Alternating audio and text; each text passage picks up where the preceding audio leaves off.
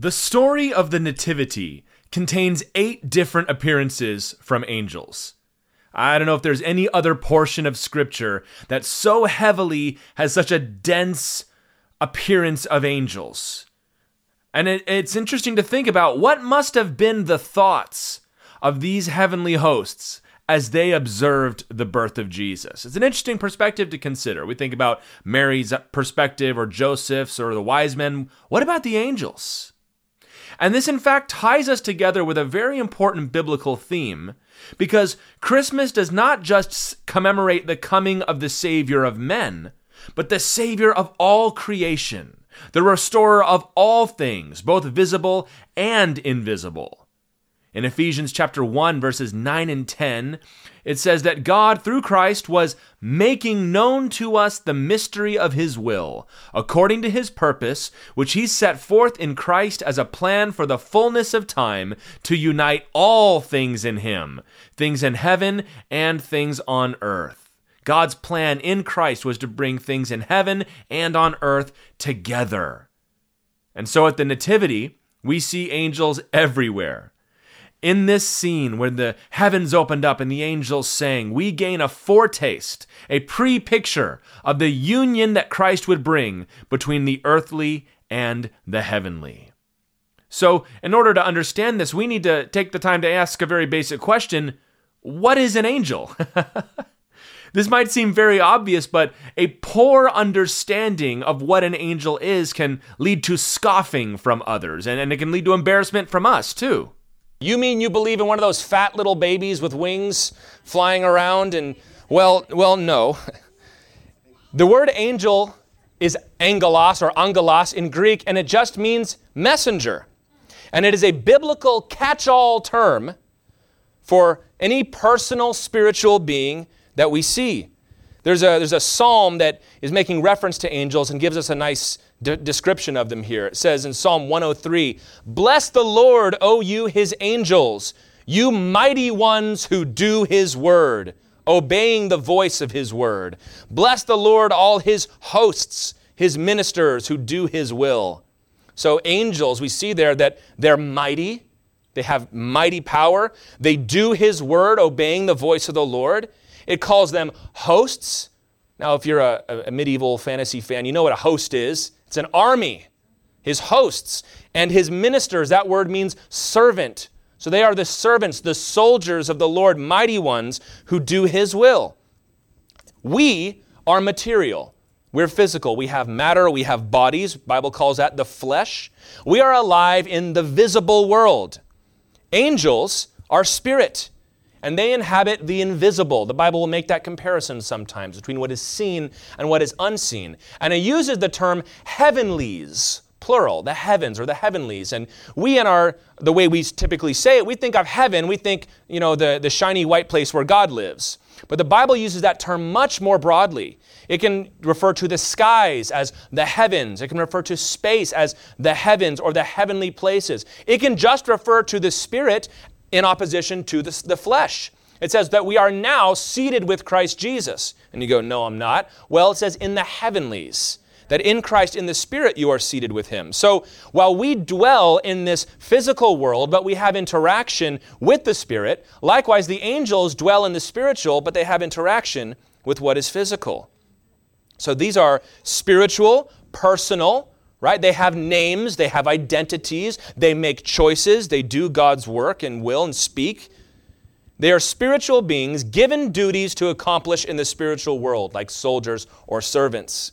And we see over and over again in the Old Testament and the New Testament, God uses angels to accomplish His will.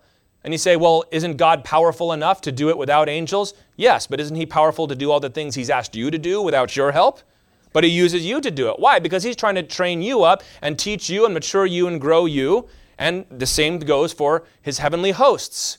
And I might also add, that's the way that God chose to make the world. He wanted to fill it with people, spiritual and physical people, to do his work. So, yes, he can do it all by fiat, as we would say, just with a word, but very often, most of the time, he uses messengers, whether that's us or angels. They bring messages quite a bit in the Old Testament and the New Testament. They execute judgment very often in the Old Testament. There's in the book of Exodus the angel of death that brought the plague upon the people. David encountered the angel of death as well. They engage in warfare. We're going to talk about that a little bit more. Now let's talk about this. What does an angel look like? Well, they're spiritual, so they don't have physical matter, the Bible tells us. In fact, it says that they are winds. The Bible calls them flames of fire. That, that is, they, they flicker. They're sent to do what God has called them to do. But when people see angels in the Bible, yes, sometimes they look like men. Sometimes they look like men with wings, which is typically how we think about it. But there's some crazy looking angels in the Bible if you take the time to read it. There's some in heaven that have four faces. They've got a face of a man, the face of an ox, the face of a lion, and the face of an eagle. There's some that have six wings. With two, they cover their face. With two, they cover their feet. And with two, they fly. There's some that they're wheels. It says they're wheels within wheels, full of eyes. And they serve to be the wheels of God's chariot as he moves in the Spirit.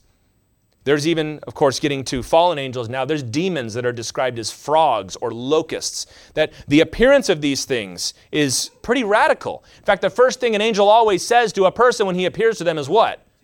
Don't be afraid, right? Why? Because they're afraid. Read Daniel. Daniel passed out two or three times when he saw angels and they had to strengthen him. So, those are God's messengers. And I've already touched on this, but just as there are wicked men, there are wicked angels under the rule of the chief fallen angel, who's called Satan and the devil. There's a passage in Revelation that describes this. Revelation 12, 3 through 4 says, There appeared another wonder in heaven, and behold, a great red dragon, having seven heads and ten horns, and seven crowns upon his heads, which is a symbol of Satan, we know from context there.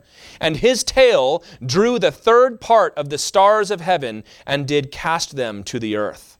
And that's believed, and I would agree with this, that that is a depiction of the fall of Satan. That when he came, he took a third of the stars. The stars are a very, very common symbol of angels in the Bible. It'll use it in parallels. You angels, you stars in the heavens.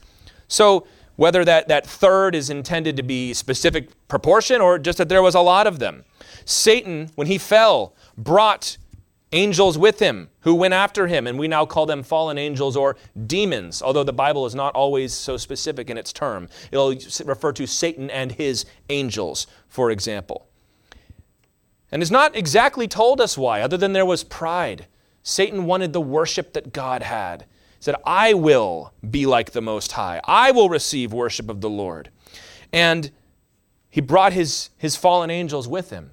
And in fact, if you, if you spend the time to think about it, it's entirely possible that it was the creation of man itself that precipitated the fall of Satan. Because he saw what God was doing with these measly little physical beings.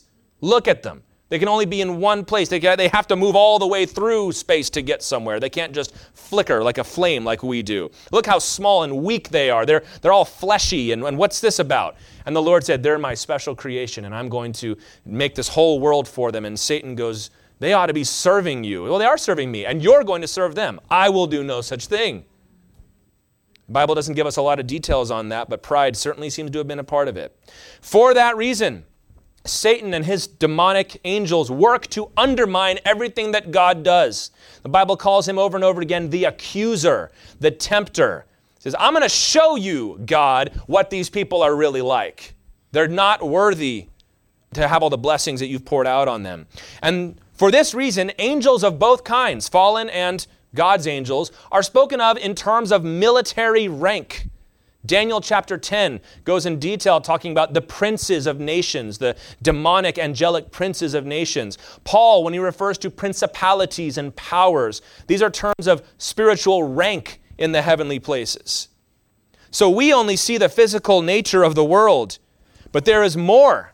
Elisha knew this. In 2 Kings chapter 6, he had his servant be able to see what was going on in the spirit, and it said he saw thousands and thousands of flaming chariots surrounding the city. He was able to see what was going on in the spirit, not just in the physical. For that reason, the fall of man is tied to the fall of Satan. That the world that God has made, this earth, is constantly interacting between flesh and spirit. And the redemption of Jesus Christ could not just bring salvation to people, but there had to be something done in the spirit, in the heavenlies as well. because it was not just the physical, the flesh that was broken, it was the spirit too. So, knowing that, let's take a fresh look at the story of Jesus' birth. Knowing that all this is going on behind the scenes, let's take a fresh look at this here. We're going to look at all eight of these appearances of angels in Jesus' story. The first one appeared to Zechariah when he was in the, in the temple. He was offering incense.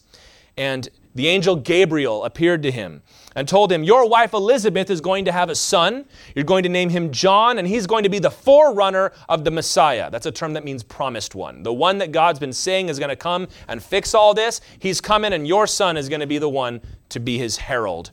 And Zechariah starts arguing with this angel. I don't know if I'd argue with an angel personally, but Gabriel struck him mute. He said, Fine, if that's how you're going to use your mouth, you're not going to get to use your mouth until this baby is born. That's the first appearance of an angel. And of course, John the Baptist was born out of that situation. The second one, that same angel Gabriel appeared to Mary. We all know Mary. She was engaged to a man named Joseph. She was still a virgin. And the angel said, You are going to have a baby, and he is going to be that coming Messiah. John is going to be the one to go ahead of him, but this is actually going to be the Son of God himself. There's no, going to be no union between you and your husband. The Holy Spirit will overshadow you. The virgin will conceive and bear a son, and you'll call his name Jesus.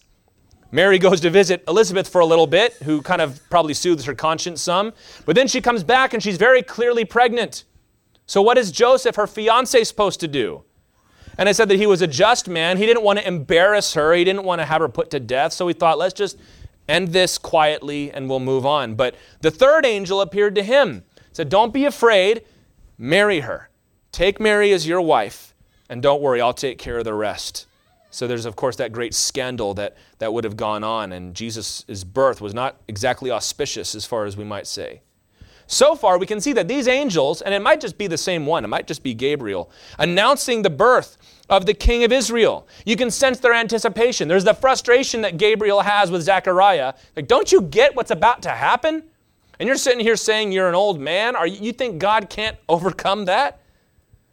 The angels were excited. And uh, who knows how much they really understood about what was about to happen. But they knew that the time had come and that they were, got the privilege to announce it. And then we get to Luke chapter 2. Joseph and Mary are finding no room in the inn. They have to go stay in the stable. And contrary to what most of our nativity scenes m- must have shown, uh, probably was not just them. There are probably a lot of people crammed into this nasty little stable. She's about to give birth to her baby. No anesthetic, right? Not, nothing like that.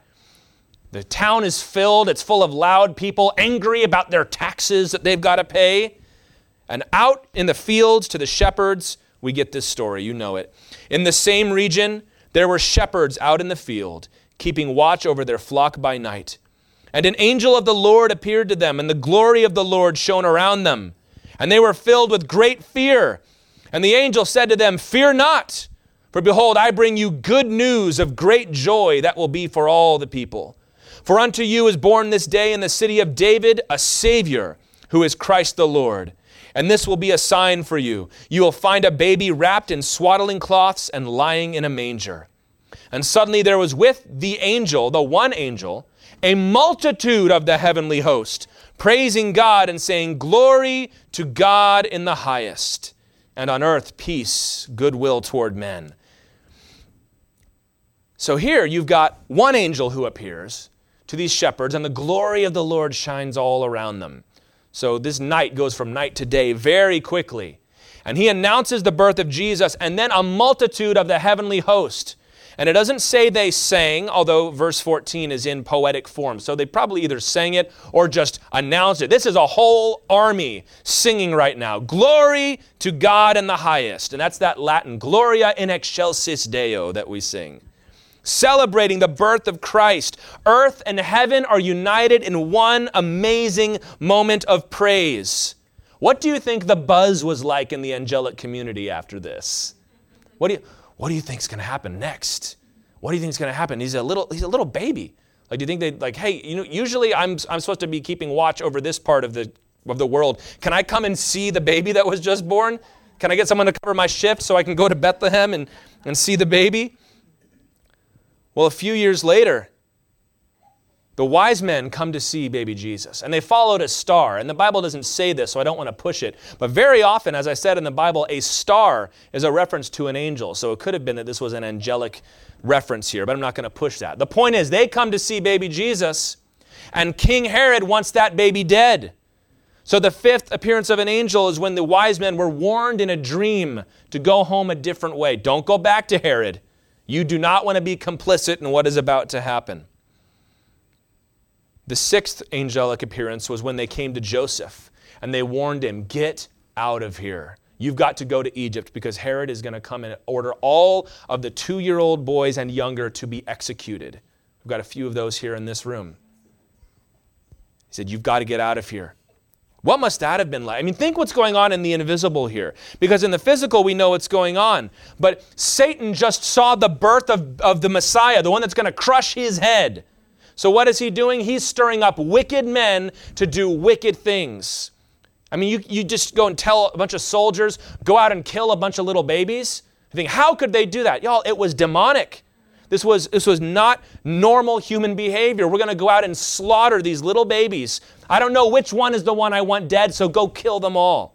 Meanwhile, the angels are tasked to preserve the Messiah. And maybe they think, you know what, we're going to be overwhelmed if we stay here. We've got to get them out of here. We've got to get them to Egypt, which of course fulfilled prophecy. Angels working to get the family out just in time. The seventh time is when they came to Joseph in Egypt and they told him it was safe to go home. Herod has died and you can return. And the eighth was when they warned him, don't go back to Bethlehem, go to Galilee. Galilee was north of Samaria, which was north of Jerusalem and Judea. So this was out of the way, and he's probably not going to, his son is not going to be able to get to him there. They're, they're essentially hiding the Messiah. They're taking him to a backwater where he can never be found. You've got to consider the, the stealth here, the angelic intrigue going on. You know there was a vanguard of angels protecting them as they crossed the wilderness to go to Egypt hiding them there, hiding them in Galilee, keeping a watchful vigil over the Messiah. It's important to know that there are two dimensions at play here in the story of Jesus Christ's birth. And there's two stories going on in your life, too. And you know, the angels were not done with Jesus after his birth. They ministered to him in the wilderness after he had been fasting for 40 days and faced temptation from Satan. They strengthened him in the Garden of Gethsemane before he went to the cross. And it says that there was an angel that rolled the stone away from the tomb. How'd you like to be the angel that, that got that job? You know, they've got to be wondering, what, what is happening? What's happened? He's dead. They killed him. I didn't even know they could kill him. How is this possible? And then the Lord calls one up and he says, Go roll away the stone. Oh, yes, sir. And it says that, that that moment the earth shook and a bright light shone, and all those, those soldiers fell down. These big, burly Roman soldiers fell when they saw this angel. And then he sat on the stone. I always liked that part. He's like, ha ha, all right, I'm staying right here. We even see that Jesus went, the Bible says, and proclaimed defeat to the demons that are in prison. That's a whole other thing to get into, but there's a place the Bible describes called the abyss. It's a bottomless pit where demons that go so far beyond normal evil, you might say, that God imprisons them. 1 Peter 3:19 says Jesus went and preached to them. He wasn't preaching the gospel. He was preaching, You've lost. Everything you were trying to do has been thwarted. Colossians 2:15 says that he put down every principality and power and put them to open shame. Jesus embarrassed them by his resurrection. In the in book of 1 Timothy when Paul is describing what the gospel is, he includes as one of the pieces that Jesus was seen by angels. Seen by angels. What's that all about? This is important because we, we hear this a lot in the New Testament that the angels saw what was going on with Jesus. Why does that matter? What did they see? Well, Hebrews 2 9 tells us this. We see him, Jesus, who for a little while was made lower than the angels, namely Jesus, crowned with glory and honor because of the suffering of death, so that by the grace of God he might taste death for everyone. You know, there's an Old Testament description of Jesus where he's called the angel of the Lord. There are descriptions of a certain angel in the Old Testament that go so far beyond what a normal angel would do. He receives worship. He speaks for the Lord in the first person, which is something that you see later angels refuse to do. Right? John fell down to worship an angel, and that angel said, Get up, I'm just a servant just like you. But the angel of the Lord with a capital A in the Old Testament, he'll receive sacrifice, he'll receive praise and prayers. There's a w- wonderful little passage in Zechariah where it describes the angel of the Lord riding on a horse with a, with a mounted company of angels, riding throughout the world to see what was going on and to see if the land was ready to receive the exiles back. I love that. That Jesus, or he wasn't called Jesus yet, the Son of God, right? The Word, the Logos, was riding with his angelic armies, the commander in chief of those armies. And then they saw him become a baby, their captain, their commander, the one that struck fear into the heart of every demon in heaven and earth. They watched him squalling in the indignity of a humble birth. What do you think they thought about that? Say, like, look at him. What? He's just a little baby. He, I, I, I knew he was going to become a man, but I assumed he'd come down as like some bodybuilder with a sword and long flowing. No, he's a little baby. He's, he's squalling, he's crying. They watched him grow and struggle as a little kid. Jesus grew up in Nazareth. Somebody in the Bible said, Can anything good come out of Nazareth? Rough part of town. Think the part of town you wouldn't want to live in, that's where Jesus grew up. You don't think some angel watched Jesus get knocked down by some older kid one day and the angel's like, Lord, can I, can I smite him with my fiery sword? It's like, no, no, no. He's got to go through this. They watched him preach the gospel to people who rejected it. What do you think these angels thought? When Jesus says, I am the way, the truth, and the life, and these people say, We don't want anything to do with you. Because we're thinking, What is wrong with you people? Don't you know what's going on? They watch Jesus exercise authority even over fallen angels, driving them out with a word. And they watched him die a horrible death on the cross. What do you think those orders were like coming down from the Lord? Whatever happens in the next day, you are to do nothing. You are to let it happen. We've all seen, I'm sure, or read the Chronicles of Narnia when there's the scene with Aslan being killed and he's surrounded by all these nasty monsters and things. That's probably what it was like in the spirit when Jesus was being crucified.